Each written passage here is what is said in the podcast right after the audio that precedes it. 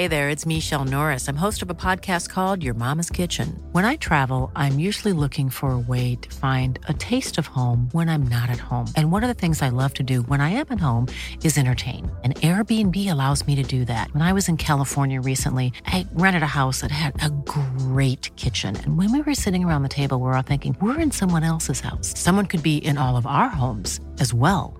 If you have a home, but you're not always at home, you have an Airbnb.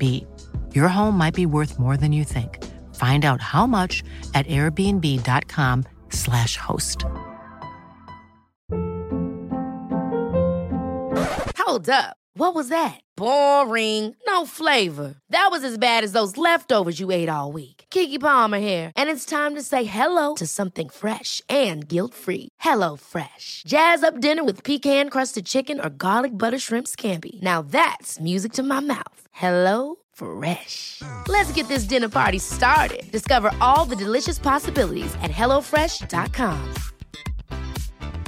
Quality sleep is essential. That's why the Sleep Number Smart Bed is designed for your ever evolving sleep needs. Need a bed that's firmer or softer on either side? Helps you sleep at a comfortable temperature? Sleep Number Smart Beds let you individualize your comfort so you sleep better together. JD Power ranks Sleep Number number 1 in customer satisfaction with mattresses purchased in-store. And now, save 50% on the Sleep Number limited edition Smart Bed for a limited time. For JD Power 2023 award information, visit jdpower.com/awards. Only at a Sleep Number store or sleepnumber.com.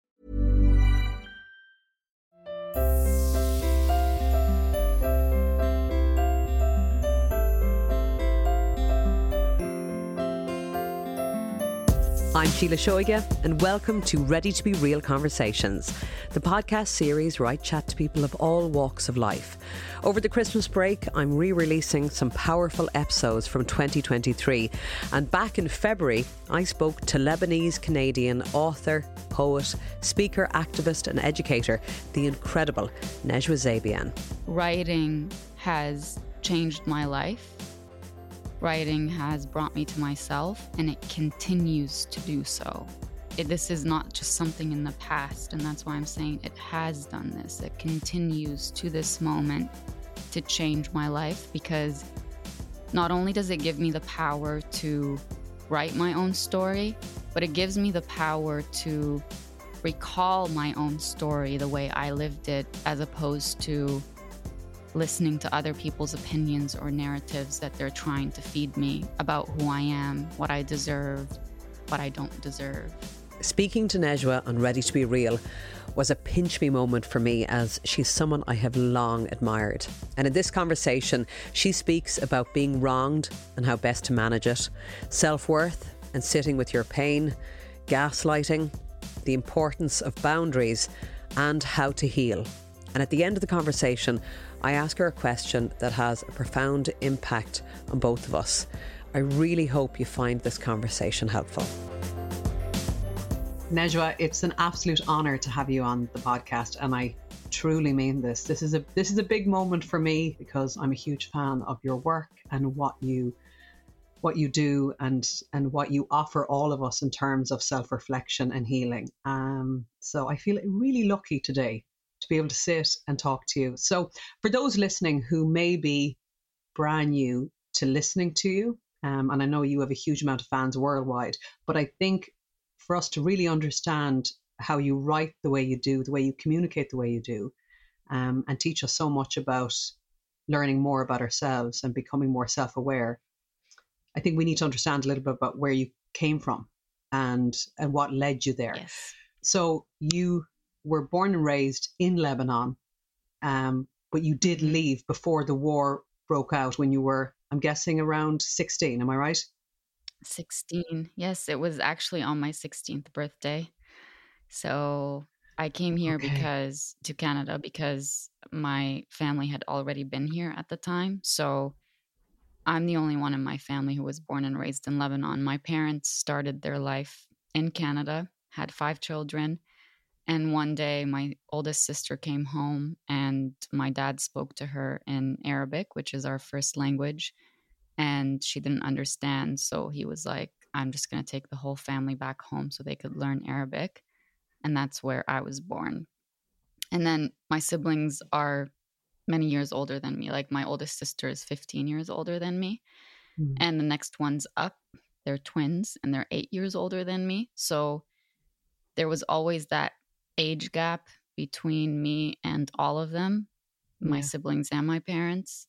Um, and when they started hitting the age of 18, they were coming to Canada either for school or work, or my sister got married at a young age. So by the time I was 16, I was the only one there, and I was living with my married sister. My parents were here, my brothers were here, my other sister was here. So when I came, it was with the intention of just visiting for the summer. And it was only a few weeks after I arrived that the war broke out. So it kind of put me in a place where it's like, you can choose to stay here, but it didn't really feel like a choice. It felt like I just had to, like it was the smart thing to do. And it was mm right before grade 12, and grade 12 is very important for university. So I just decided I would stay here. But again, it didn't feel like a choice. It felt like I was stuck with that. So, I mean, the reason I'm saying this is to explain where my writing journey began. So, it had started when I was 13, living in mm. Lebanon and getting severely emotionally bullied in school and never really having anyone to talk to about it my parents perceived me as a very mature kid from a very young age. So their lack of attention there wasn't because they didn't care. It was because they thought I could handle it or they thought it didn't affect me as much as it did. And I now that I look back, I think I really did put on that face of I'm fine. Those things aren't affecting me, but they really were affecting me. Yeah. So on my 13th birthday, my friend there, her name is Mariam, gifted me a journal. And that's when I started writing. And the writing was to hear myself and see myself and just, you know, be that crying shoulder that I needed at the time. And because my parents were going back and forth between Lebanon and Canada so much, there was no real consistency in a physical home kind of sense, which through time manifested as no consistency in an internal home kind of sense, or I didn't really feel like I belonged anywhere. And I didn't really feel like I had the safety of knowing where home was going to be mm. in both senses the physical and the emotional, spiritual, whatever you want to call it. So when I came to Canada at 16, it felt like as weird as it sounds, the comfort of the familiarity that I had in Lebanon, even though I was getting bullied, even though I never really fit in or belonged anywhere, I still knew everyone. I still knew the way things worked. I spoke in my first language and everybody understood. I dressed the way that everybody there dresses. Like I didn't stand out in any way. And then when I came to Canada, it was the complete opposite. It was like I was being taken from one world, planted into a completely different one. And now I had to learn all these new rules about how things work. And that really led me to a place where every single time I sat down to write, I was just reminded of how helpless and hopeless I was in changing my reality even mm-hmm. though the mm-hmm. writing felt good because I was hearing myself, it also made me very aware that there was nothing I could do to change my situation. So I stopped writing at 16. And the next seven, six or seven years were just really, I lived them in black and white. I was in survival mode. Now that I look back, I, at the time, I didn't have that terminology, but it felt like I was just in constant desperation of feeling like someone saw me or heard me. But at the same time, I wasn't willing to do anything to get that because I was just so scared of feeling hurt. And so I just internalized this belief that I just don't deserve that from anyone. And um, when I started teaching at the age of 22, I was given a few students who had just arrived from Libya, which was torn by war that year. And I just saw in them my 16 year old self, and I started writing to help them heal and help them feel like they didn't need to fight for a place to be here. They already had one. I wanted to lift them up the way I wished someone lifted me up when I was 16. Mm. So that's what led me back into writing. And it was those writings that made my first book, Mind Platter, which I self published. Um, and it continues to do so well in the world. It's been out for six years now. And, um, you know, there is no turning back from that point.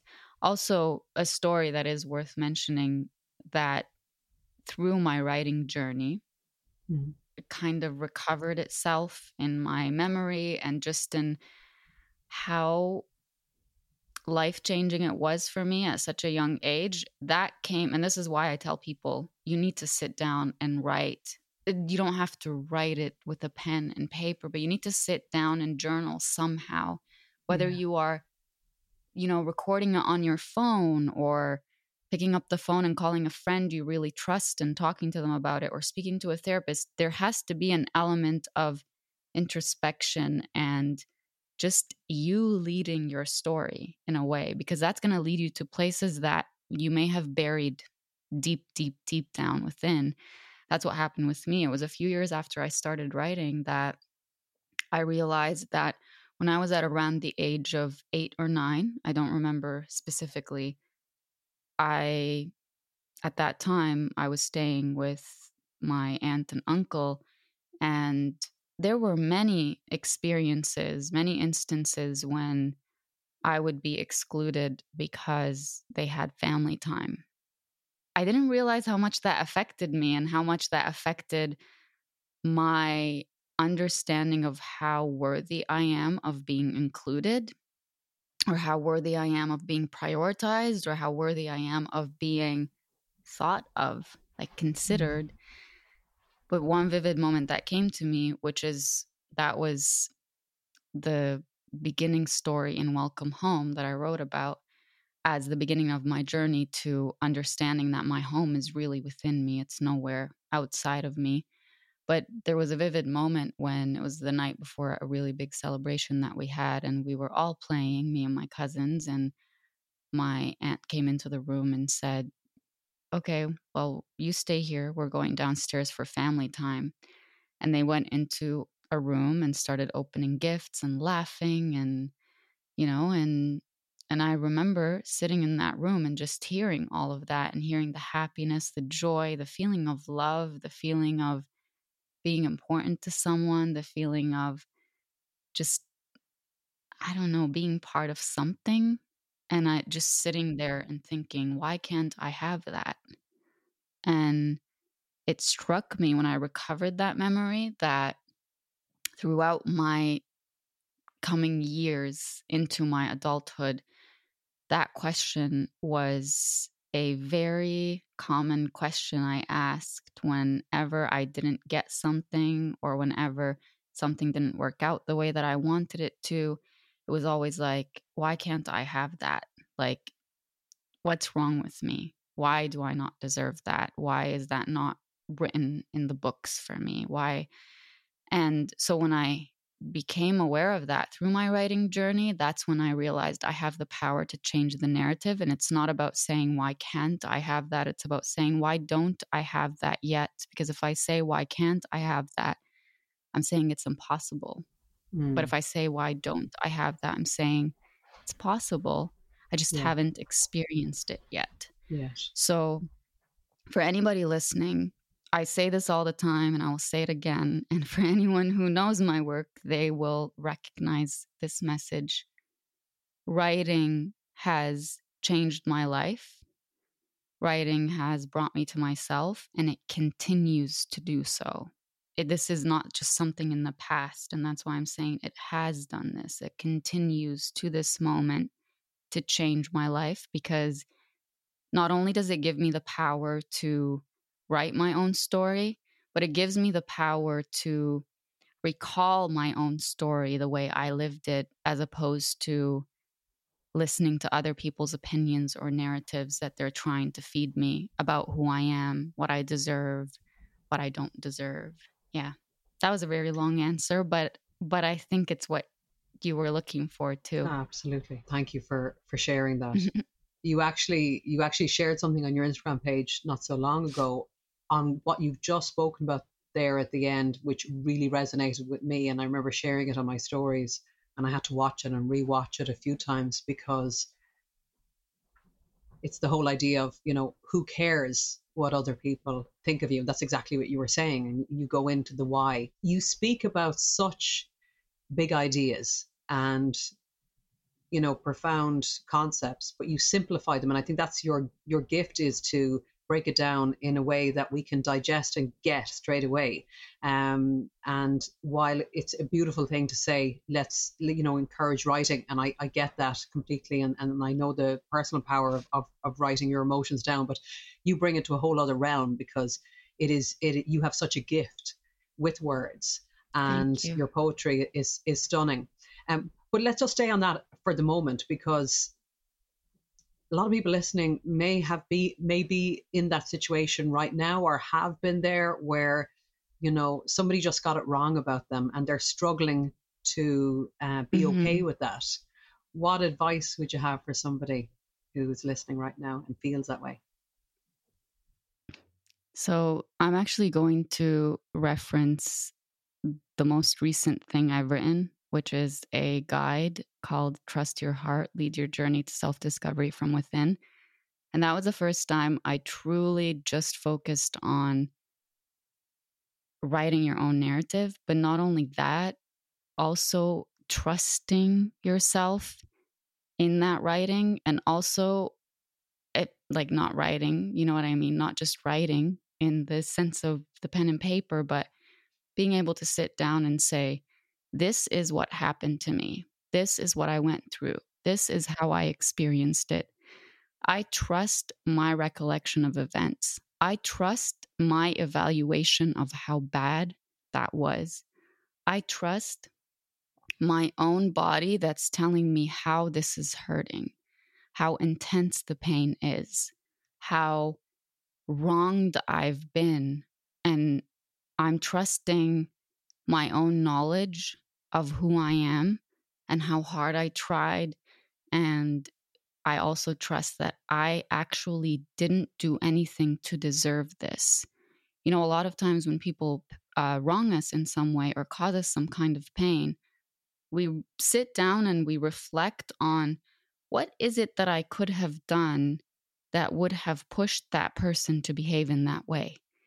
And when we do that, on an innocent level, it seems like, oh, I'm just looking for, I'm trying to be accountable. I'm trying to understand if I could, could have done something different that would have yielded a different result. But really, what you're doing is you are stepping out of your own story into someone else's story and trying to understand why it is that they behaved the way that they behaved.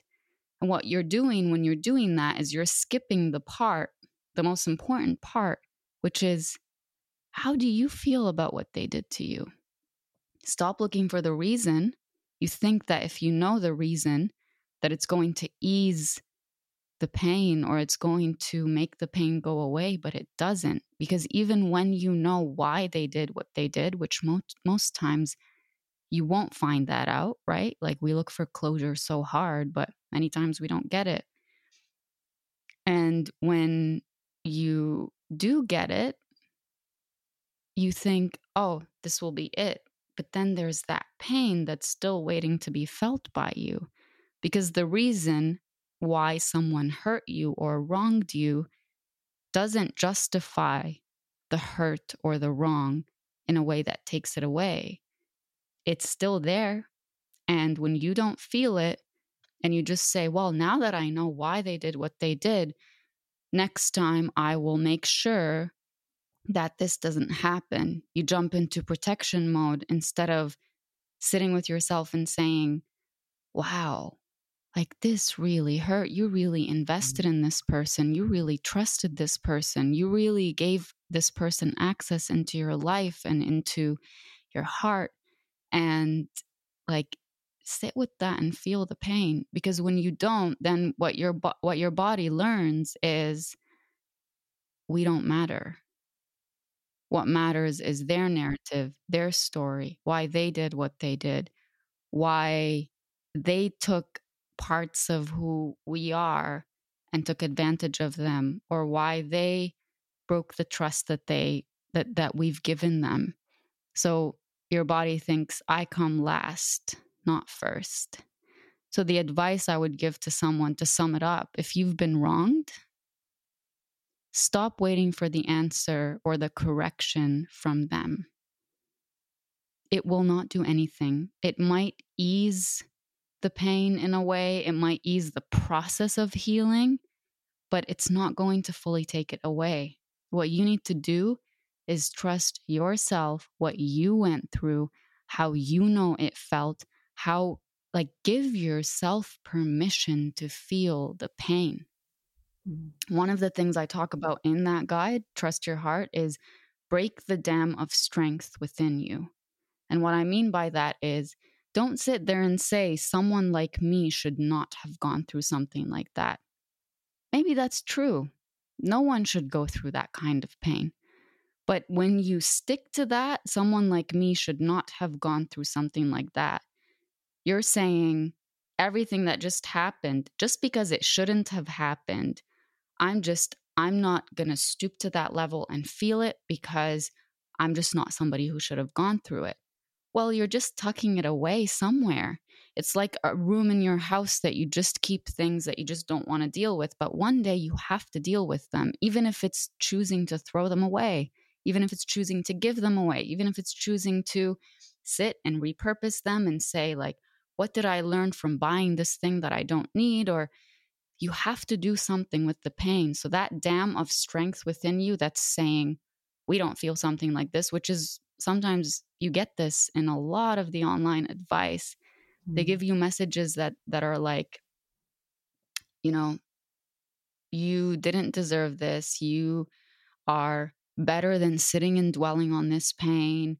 You move on with your life and just be happy and realize your worth and but a big part of that is sitting with the pain, allowing the pain to flow through you because just like the purpose of a dam is just to create that strength of you know the current that's coming or it's the same thing with your emotions that are like waiting to be felt by you. They're they're like they're inside of you creating this very big resistance to something. And really, it's the resistance to you being one with yourself. And if you can just imagine that dam within you that's like, no, I'm not going to allow this pain in because I shouldn't feel it. If you imagine it breaking, mm-hmm. look at the beautiful flow that's going to happen. And it's not going to be as painful to think back to how you've been wronged or how you've been treated every time you think back to it, because now there's flow, there's harmony. You're allowing those emotions in and not saying, I'm too scared of feeling you, stay away. You're saying, I welcome you here. I'm not going to spend my whole life with you. I'm also not going to be controlled by you. Because what we try to protect ourselves from to a certain extent controls us because if the protection is out of fear i'm not going to let this in because i'm too scared of letting it in. If i do let it in then what does it mean about me? Does it mean i'm weak? Does it mean that i deserved what i went through? Does it mean that i have to cut this person out of my life? Does it mean so we resist feeling everything because we we don't want to deal with the consequences. Mm. and then when we do feel them we are the ones who have power over them as opposed to them having power over us. So if you've been wronged, I need you to trust yourself, trust your experience, trust your heart, your body. Allow yourself to tell the story as it happened to you. Sit down and say it from your perspective.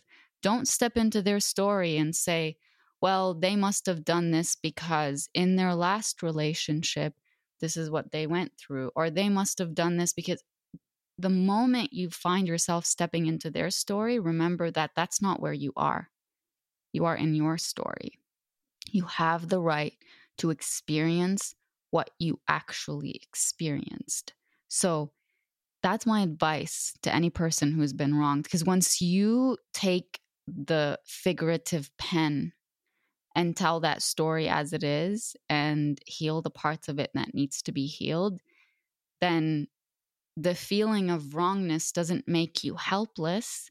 It doesn't make you feel like you're at the mercy of that pain or that you're going to shut yourself out to any kind of connection in the future because someone wronged you, therefore everybody else could wrong you. Like when you take that power back, then you are not in a place where you are at the mercy of what other people are willing to do with who you are. You are at the mercy of what you are willing to do with who you are and what places you are willing to put yourself in, what boundaries you are willing mm. to put around your heart and around your life. Yeah. Talking about boundaries, that is a, a huge, yeah. that's a huge step for a lot of people who maybe didn't grow up with boundaries, maybe boundaries weren't respected. Again, you you shared so much about about yourself, but am I right in thinking as well that in terms of of you now as somebody who is very comfortable embracing your feelings and expressing them in a healthy way and embracing your vulnerability, therefore your power, that is it at it's at odds with the culture which you grew up in. It's very discouraged too because you're given a definition of what it means to be a good person and that is putting yourself last, especially as a woman you do everything for everybody and you make sure everyone else is comfortable and you make sure that you don't do anything that would make those who are connected to you look bad or feel ashamed in some way. It really is the collective over the individual. And with that comes a lot of enmeshment because you carry everybody else's burdens and you carry the responsibility for how others are going to feel about how you choose to live your life. And with that comes a very big resistance to boundaries. Boundaries are considered you are being selfish or you are being very self centered, which you shouldn't be, or you are, you just don't think of anybody but yourself. You're being inconsiderate.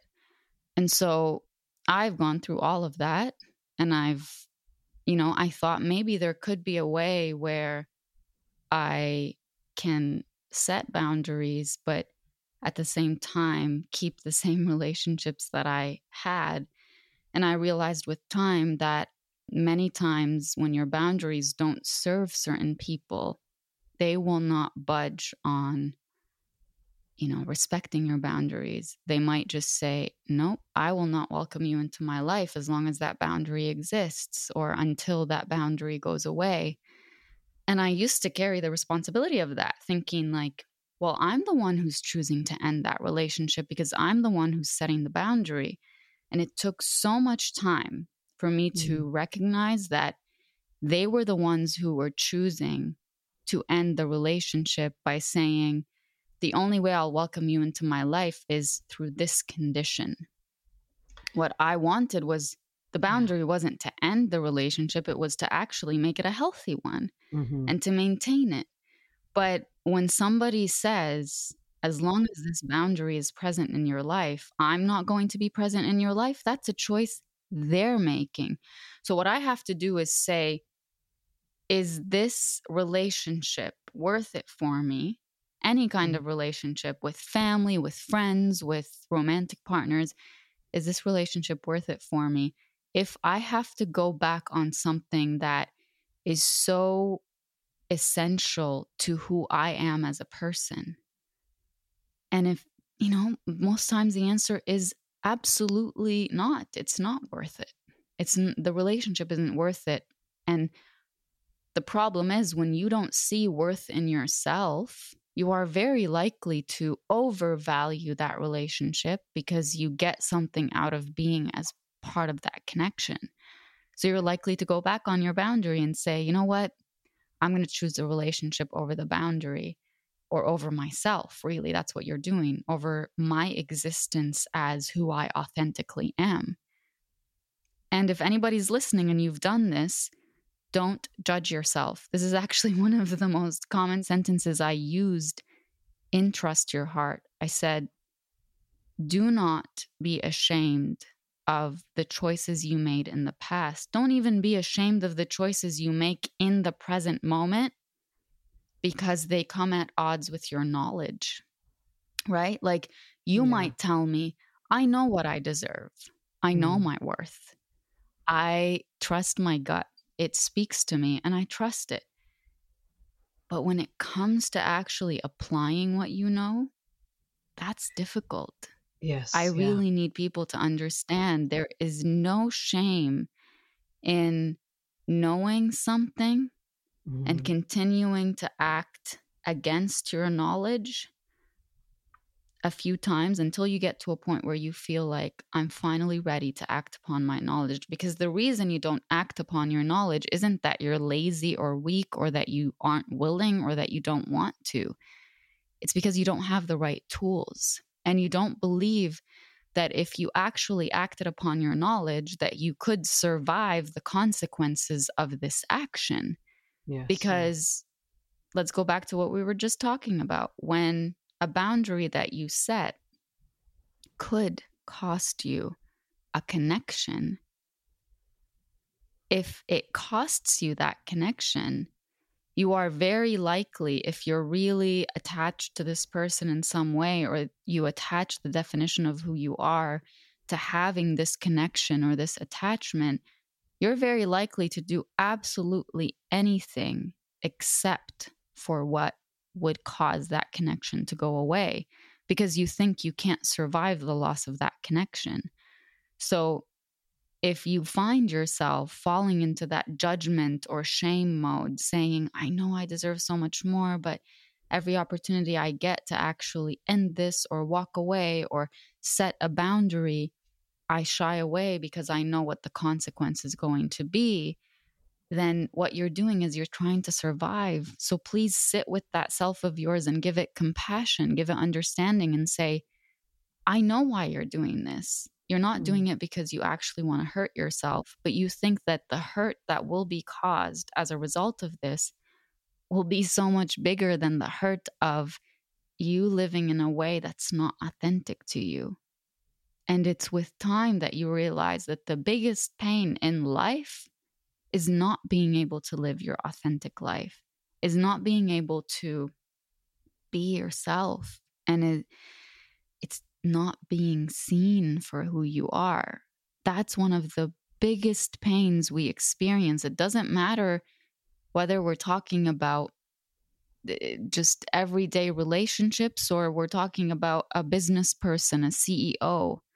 Every one of us has that core need of just wanting to be seen for who we are without the labels, without what we do, without our gender, without our age, without whether we're married or not, whether we have kids or not. We just want to be seen mm. for who we are.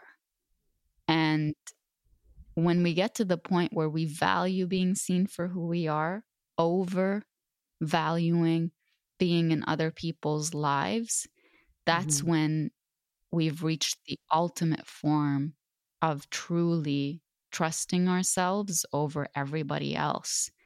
And I always tell everyone, because, you know, people ask, well, how do I trust myself? Because I think I do. And and trust your heart, I said, if you were to bump into a stranger on the street and they said to you, come, I have a place to show you, would you walk with them? Probably not. Why? Because I don't know them, right? Mm-hmm, mm-hmm. So then, how do you expect to trust yourself when you don't know yourself? So that's yeah. why this guide is about discovering yourself. It's a process of self discovery through any kind of heartbreak and beyond any kind of heartbreak. There are lessons for us to learn from the way people treat us, but there are also lessons for us to learn from the way we've treated ourselves and again, I so don't say this with shame, like I've treated myself so badly. I don't mean that. I mean, when we look back at our entire life, mm. and what it is that shaped us to be who we are in this moment, what lessons we learned about ourselves in the past, in our childhood, that's when we are able to be like, oh, this is why I'm a people pleaser. This is why I put everybody else ahead of me. This is why when somebody speaks to me a certain way, I just fall into that freeze response of like, I just feel like there's nothing I can do.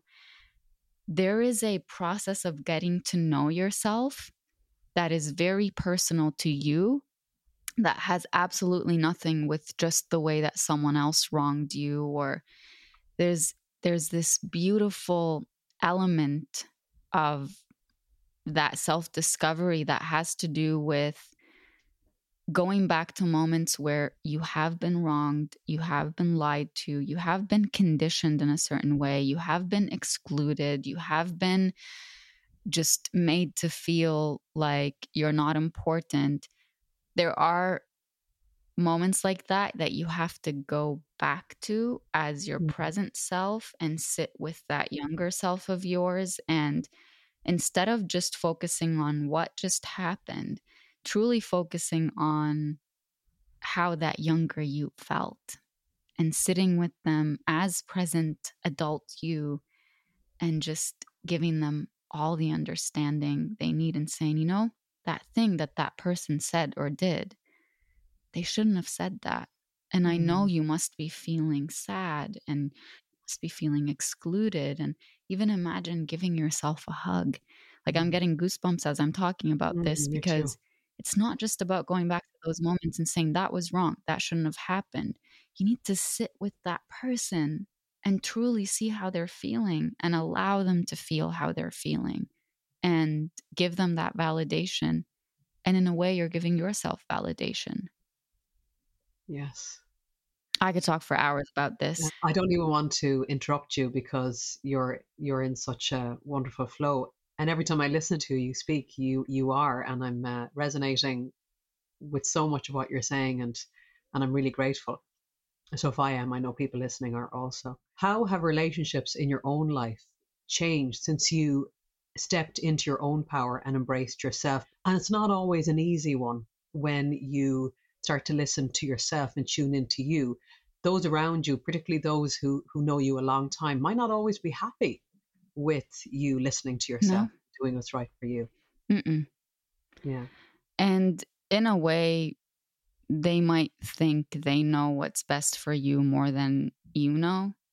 And they might be relying on their own experience, but also going back to what we were saying about boundaries, a big part of why we don't stick to boundaries is if we were raised in a way where we felt like our actions directly impacted those around us and we had to think of everybody around us before we made a decision for ourselves, right? So mm-hmm. many times, if you do something with your life that might make a person around you look bad from their view. For example, if you were raised in a conservative culture like I was, you know, moving out before I was married was a very big deal because women didn't move out of their parents' home until they're married. But mm. I moved out before I was married. So the messaging that that could have sent to anybody looking at my parents was they're bad parents. They don't know how to raise their daughter. They're, you know, they should be ashamed. And so I had to carry the burden of all of that when really my intention was to just move out so that I could have a quiet space to write. That was it. And I was 27 years old when I moved out. Mm. And it took months of conversations and hard conversations to get to a place where I just said to myself and to everyone, I've made this decision and I'm moving forward with it. My intention isn't to make you look bad. My intention isn't to, you know, make you feel ashamed or make people see you in a certain way. This is a decision for me. But it mm-hmm. took months to get to that point. Selling a little or a lot? Shopify helps you do your thing however you cha-ching. Shopify is the global commerce platform that helps you sell at every stage of your business. From the launch your online shop stage to the first real life store stage, all the way to the did we just hit a million orders stage. Shopify is there to help you grow. Shopify helps you turn browsers into buyers with the internet's best converting checkout. 36% better on average compared to other leading commerce platforms because businesses that grow grow with Shopify. Get a $1 per month trial period at Shopify.com slash work. Shopify.com slash work. Ever catch yourself eating the same flavorless dinner 3 days in a row, dreaming of something better? Well, HelloFresh is your guilt-free dream come true, baby. It's me, Keke Palmer. Let's wake up those taste buds with hot, juicy pecan-crusted chicken or garlic butter shrimp scampi. Mm. Hello Fresh. Stop dreaming of all the delicious possibilities and dig in at HelloFresh.com. Let's get this dinner party started. Hey there, it's Michele Norris. I'm host of a podcast called Your Mama's Kitchen. When I travel, I'm usually looking for a way to find a taste of home when I'm not at home. And one of the things I love to do when I am at home is entertain. And Airbnb allows me to do that. When I was in California recently, I rented a house that had a great kitchen. And when we were sitting around the table, we we're all thinking, we're in someone else's house. Someone could be in all of our homes as well. If you have a home, but you're not always at home, you have an Airbnb. Your home might be worth more than you think. Find out how much at airbnb.com/slash host.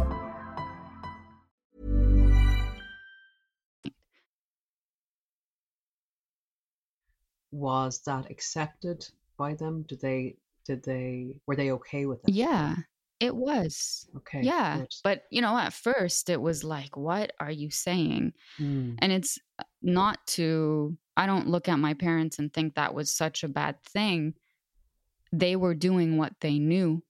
You know, they, this is how they were raised and this Yeah. is what they knew was right and wrong. And I was very fortunate that I was able to have these conversations with them as opposed to just, you know, um, feeling a hundred percent excluded and being shunned and you know I I didn't get that but but they were very difficult conversations where I was put at certain crossroads where I was made to feel like if I was making this choice for myself then I was only thinking of myself and not thinking of how they're being perceived and again when I put myself in their shoes I don't think they did that because they're bad people. They're very Mhm. good people.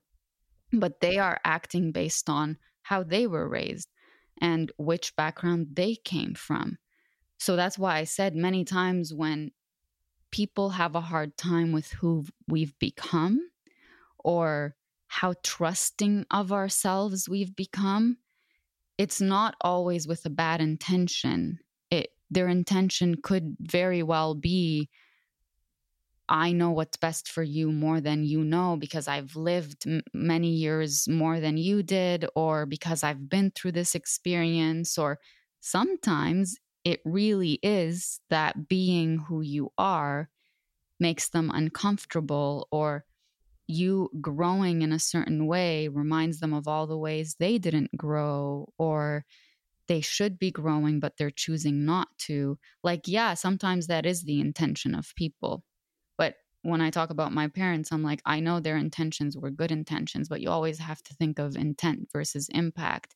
I can look at someone's intention, but how is their action impacting me? That's the most important part. I have the right Mm. to be impacted by their actions and by their words. I can understand their intention, but the impact is very important. Someone could tell you, I slapped you out of love. So your intention is to give me tough love.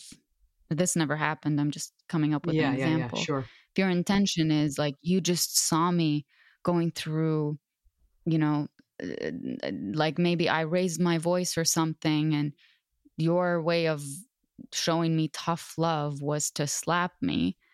That was your intention, but the impact is you disrespected me, you assaulted me, you uh, spoke to me in a way that I don't deserve to be spoken to. Like those are the things that I need to focus on, not what your intention was. For those who are more empathetic by nature, I think often can can look for the reason behind why somebody behaves in a way that has caused that person pain.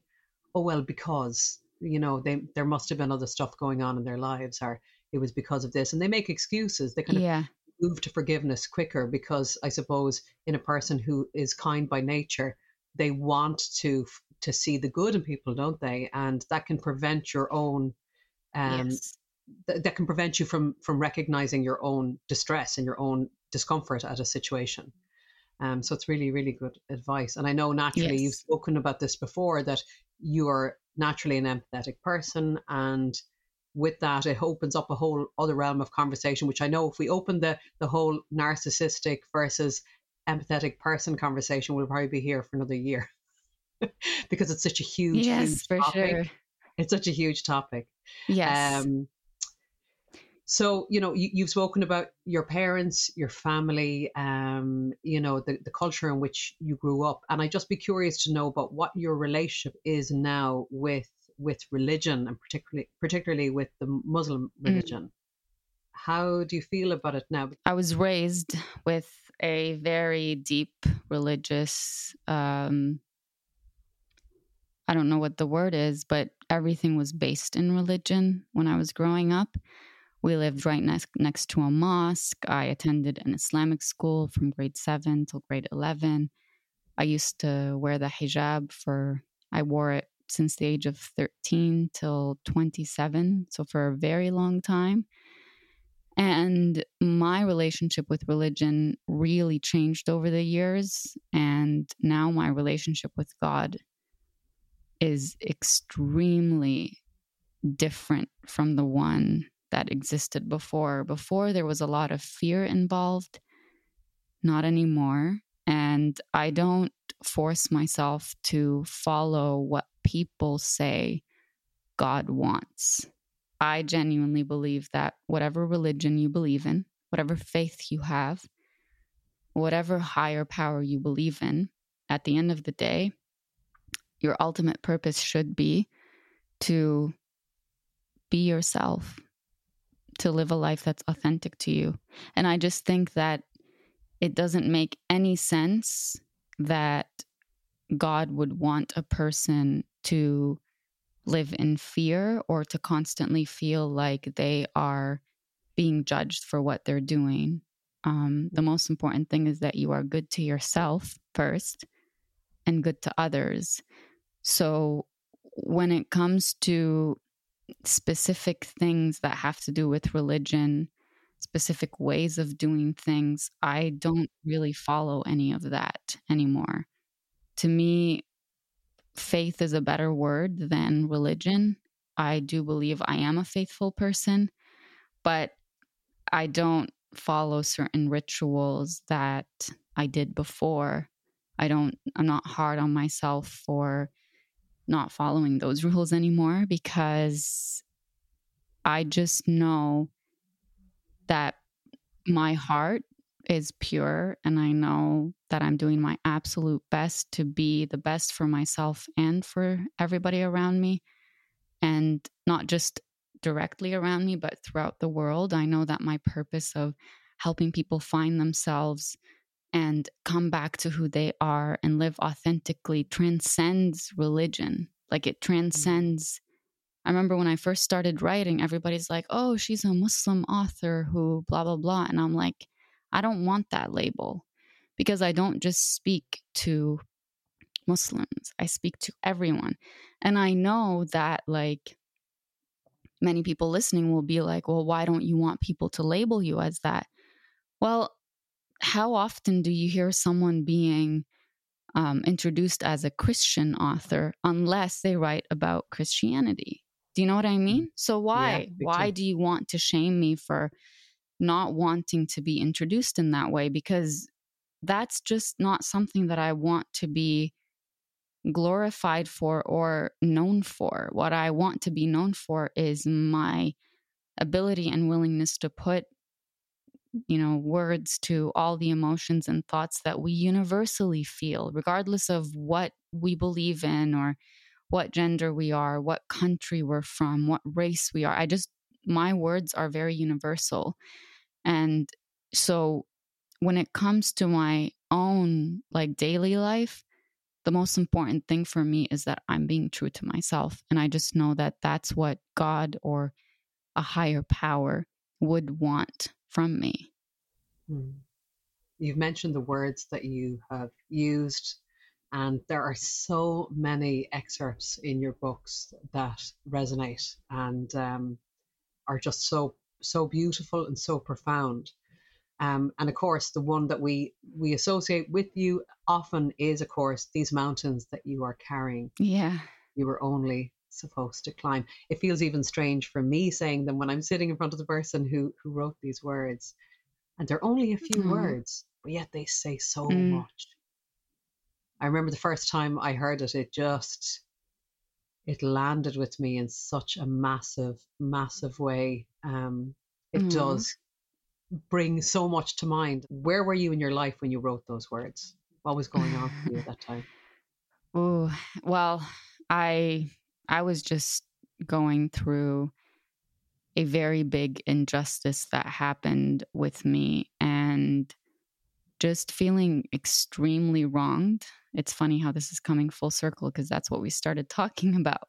Mm. And um, just being fed a truth that the attempt was to tell me this is your truth, this is what actually happened. And I just knew with every fiber of my being that that's not what happened and that the pain I'm feeling didn't just come out of nowhere. Like it came out of your specific actions that were wrong and your manipulation and your way of telling me things that didn't turn out to be true or telling me things and going back on them. But instead of saying I went back on this, telling me like you're making this up in your head. So I was going through a very major attempt at rewriting my narrative and my story. And it just felt like such a heavy weight that I was carrying. It felt like I walked around with this pain that nobody could see other than me. And because I didn't really think I had the right to feel it, but something inside of me just always knew I'm not going to back down on what I know I lived. But there was that internal struggle of like, who do I trust in what happened, myself or all these other people who are telling me a different thing? And when it's people that you trust very much, you're very likely to be like, well, I want their approval, so I'll fall for their narrative. But it's like, if I mm-hmm. fall for their narrative, then I'm telling myself basically that I really did make all of this up and that I didn't go through it. And so it just felt like such a heavy burden where there was like an attempt to erase who I am. And so everywhere I went, it felt like I was hiding this big pain, like I was pushing it in because, you know, there's only a few people that are rewriting what I went through. But imagine it comes out and everybody knows about it, and everybody else is going to say the same thing about me or think the same thing about me. So there was a big, uncomfortable comfort in secrecy and in keeping this pain inside of me. And it really did feel like the weight of mountains. And so one night I was just sitting there and thinking about that and how it felt as heavy as mountains. It was dragging me down everywhere I went. I couldn't sleep. I couldn't eat. I couldn't, I couldn't be at peace at any mm-hmm. moment of the day.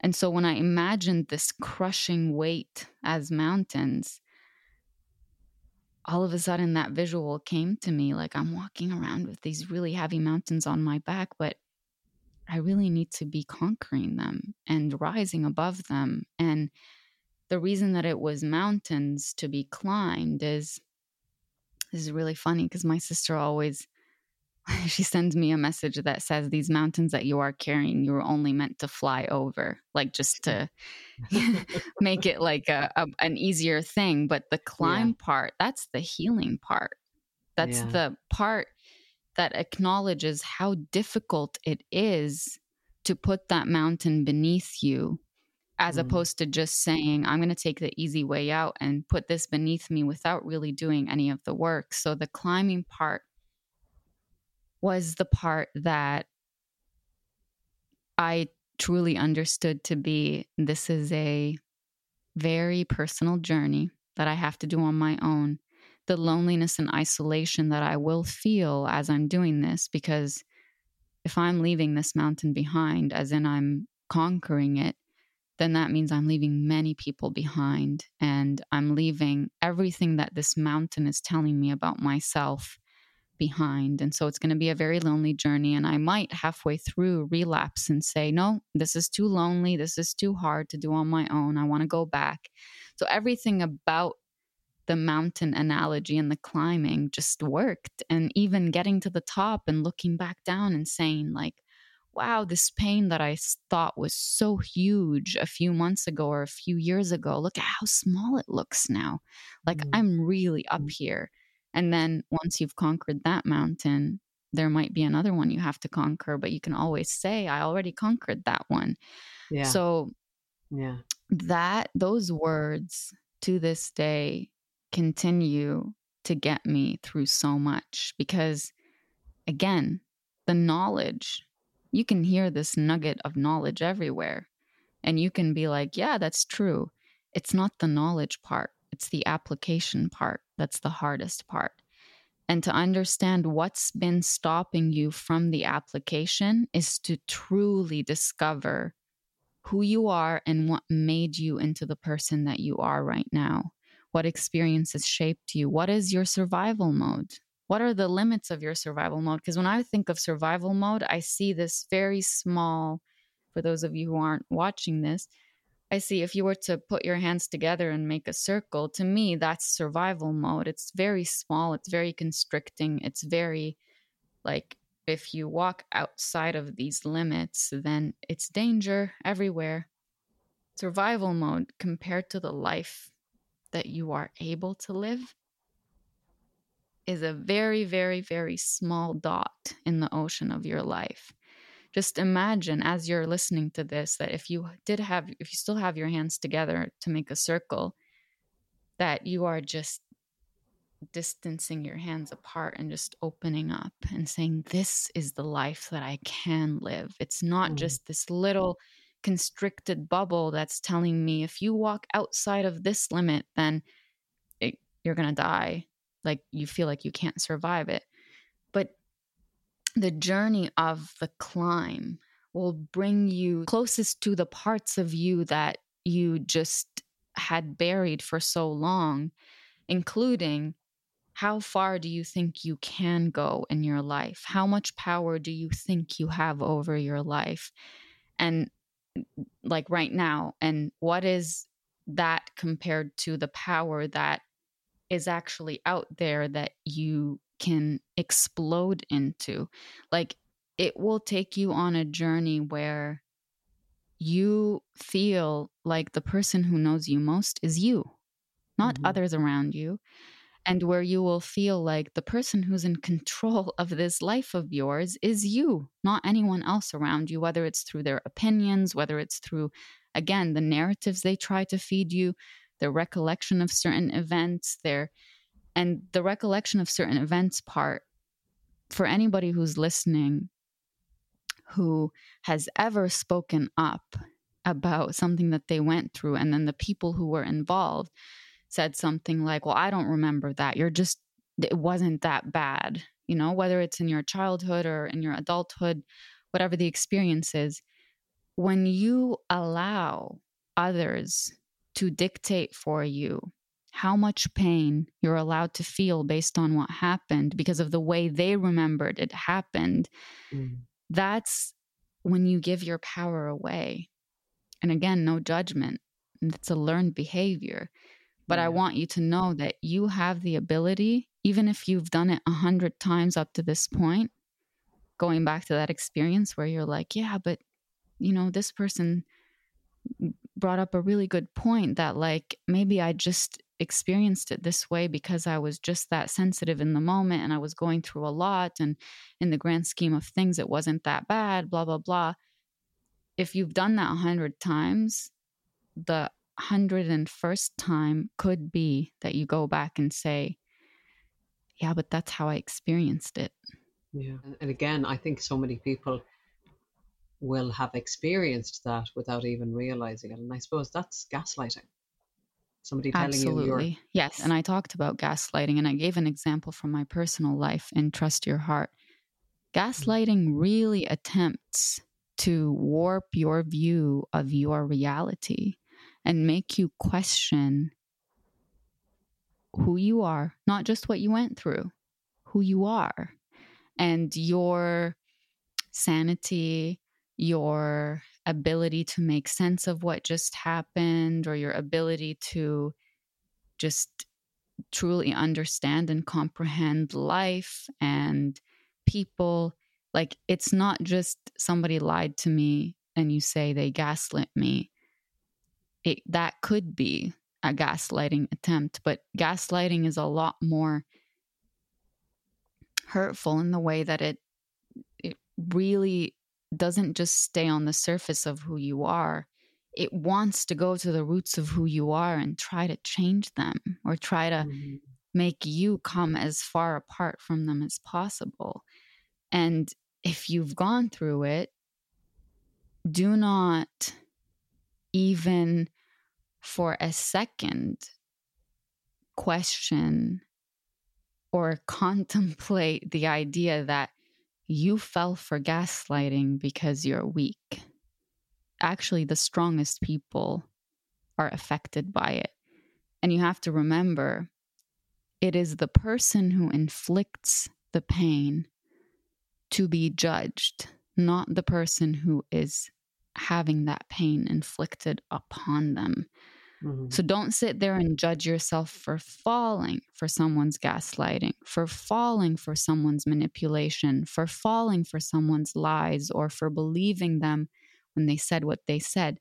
Look at what it means about you, the beautiful things it means about you, that you are able to believe people when they tell you something, that you are able to make people safe enough to be vulnerable with you, that you are able to be vulnerable with others. That's what that says about you. It doesn't mm. say you're naive or you're weak. Put, look at the person who did a certain action and make a conclusion about who they are based on that action.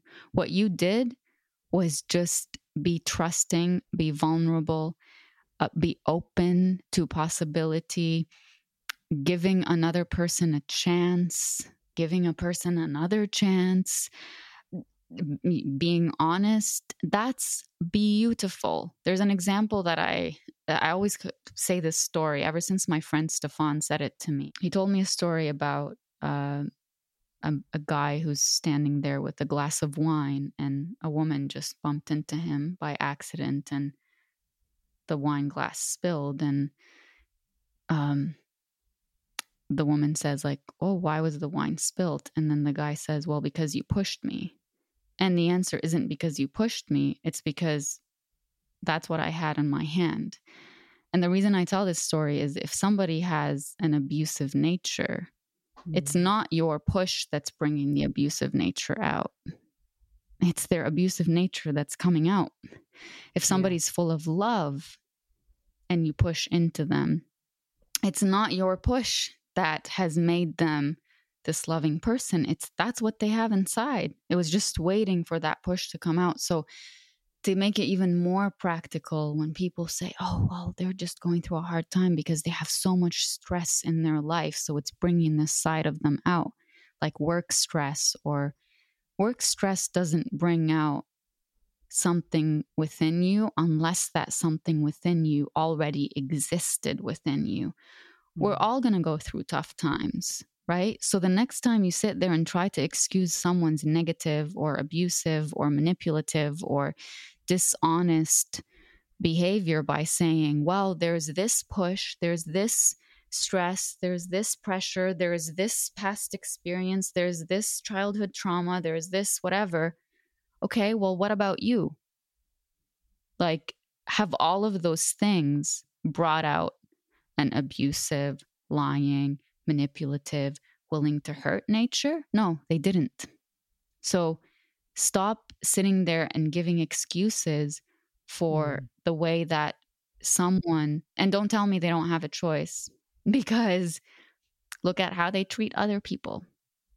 If they can shut it off with others, they can shut it off with you. That should tell you they do have a choice because many times people will say, well, that's just who this person is. That's their nature. And it's like, well, why could they speak to me this way? And then two seconds later, their phone rings and they're a completely different person. They're nice and kind. If they really were j- that way, then they would be that way all the time if they had no choice in who they were. So I hope that this is a wake up call to everybody who's listening. And it ultimately, truly comes down to trusting yourself, trusting your experience Intuition. that you are currently going through, trusting mm-hmm. how it's impacting you, trusting your gut and what it's telling you. Because when you trust the excuses or when you trust the lies or the promises or the words that don't match actions, that's coming at the cost of you trusting yourself. Those two things can't coexist. When you trust yourself, then anything that threatens yourself or your sense of who you are, you just naturally say, no, I'm not even negotiating that this excuse could be true or that this lie could be true or that this promise could be true or that it's a one time thing. I trust myself and what I know to be true in this moment, which is your attempt to erode my sense of reality is something that I can see very clearly and I, I choose not to, you know, help you with it.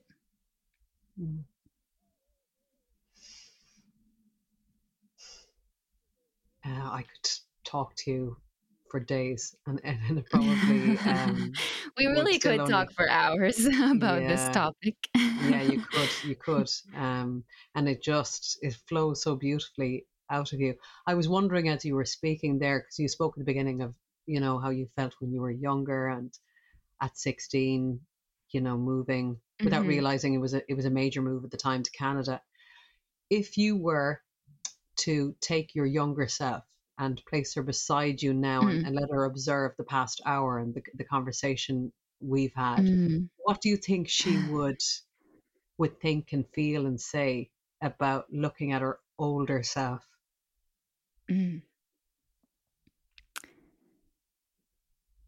you know when i was younger i used to look at certain women who would have been my age now and like the really really confident strong ones who just you could tell they just knew who they were even though i couldn't put words to it i would look at them with like these big like eyes and if you could imagine a cartoon when somebody's eyes are just like glistening with love and and i can't wait to be you um hmm.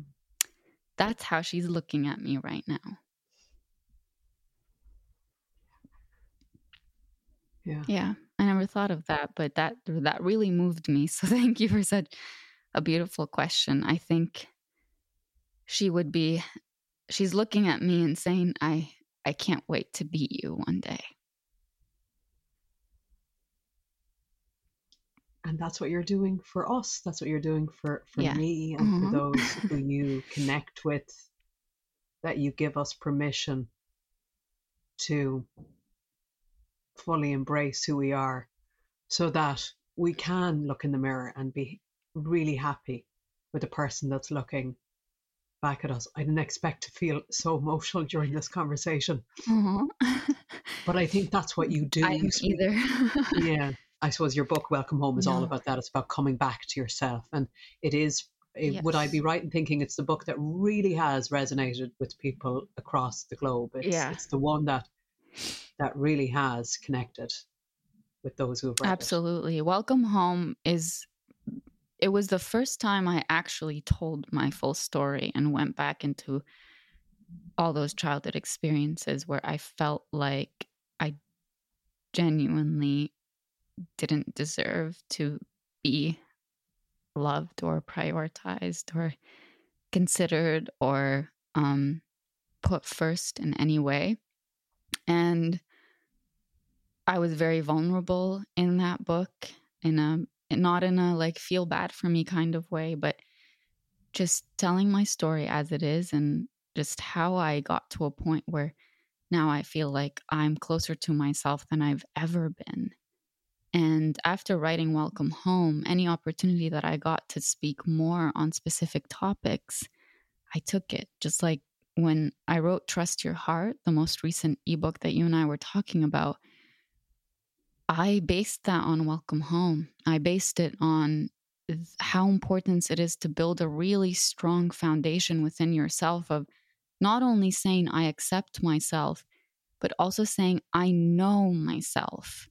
Because if you accept yourself now in the moment, without accepting all the past versions of you that you maybe at some point outgrew or grew from, you're not fully and deeply accepting yourself. You need to accept every single part of you, every single past version of you. So, this whole topic of learning to trust yourself and learning to trust not only like what your gut tells you, but trusting that you actually can get through what you thought you couldn't get through. You actually can make that decision that's so scary. And if the worst thing that you thought would happen actually happened, you trust that you can get through it. Like you're the leader of your life.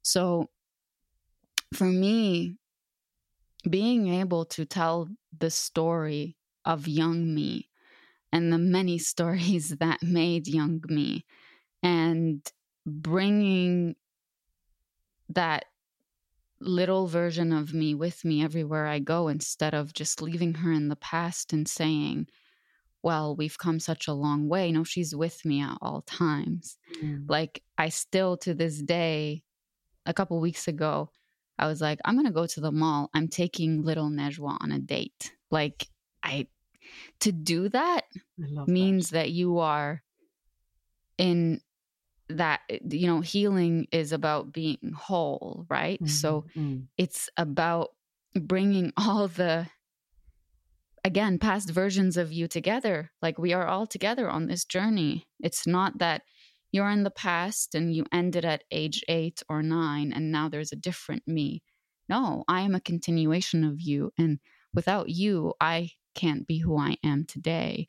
But for the longest time, that is what I did is that I'm like, I'm never going to again live in the same way that I lived before. I'm never going to allow anybody to exclude me. I'm never this, I'm never that.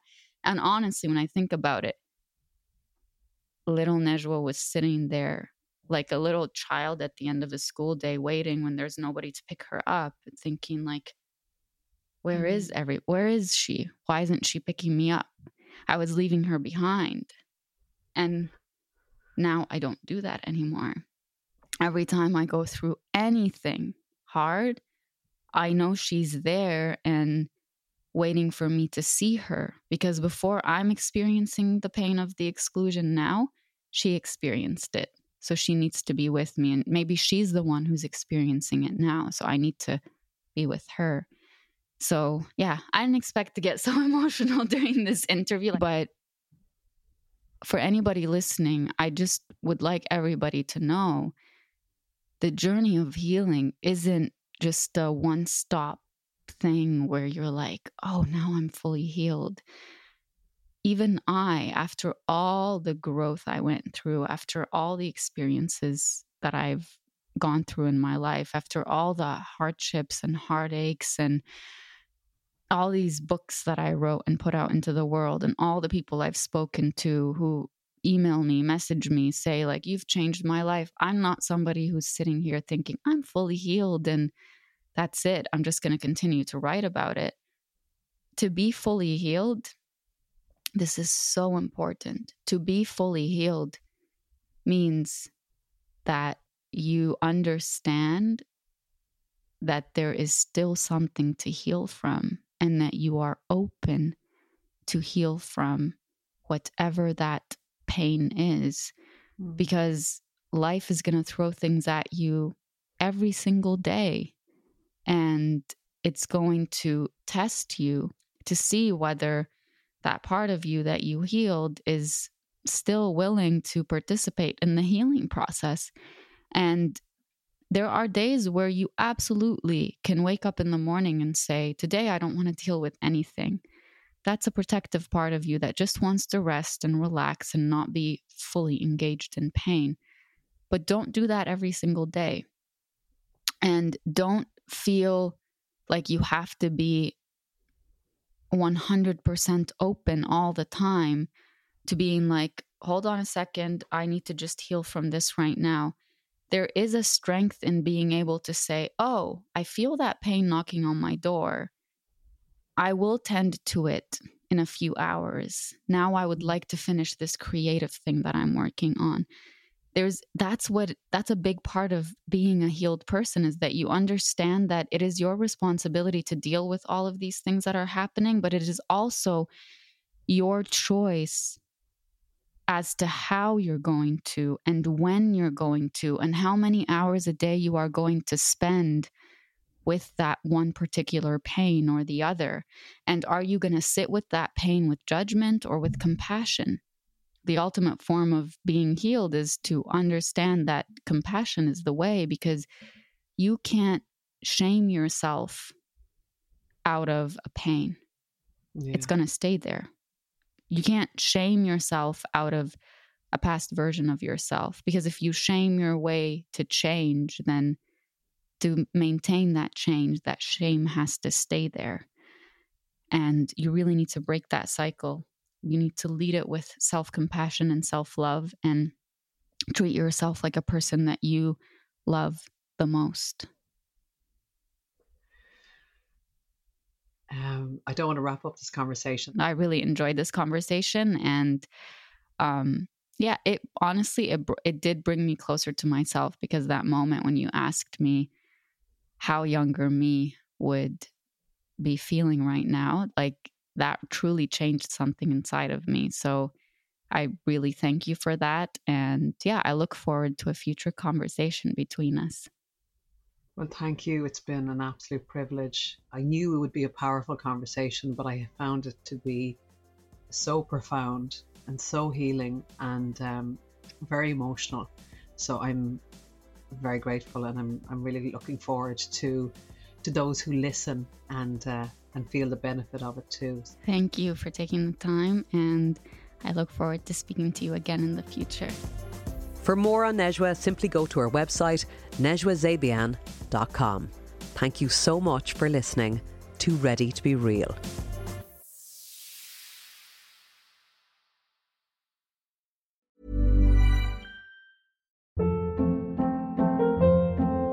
Hold up. What was that? Boring. No flavor. That was as bad as those leftovers you ate all week. Keke Palmer here, and it's time to say hello to something fresh and guilt-free. Hello Fresh. Jazz up dinner with pecan-crusted chicken or garlic butter shrimp scampi. Now that's music to my mouth. Hello Fresh. Let's get this dinner party started. Discover all the delicious possibilities at hellofresh.com. Why don't more infant formula companies use organic, grass fed whole milk instead of skim?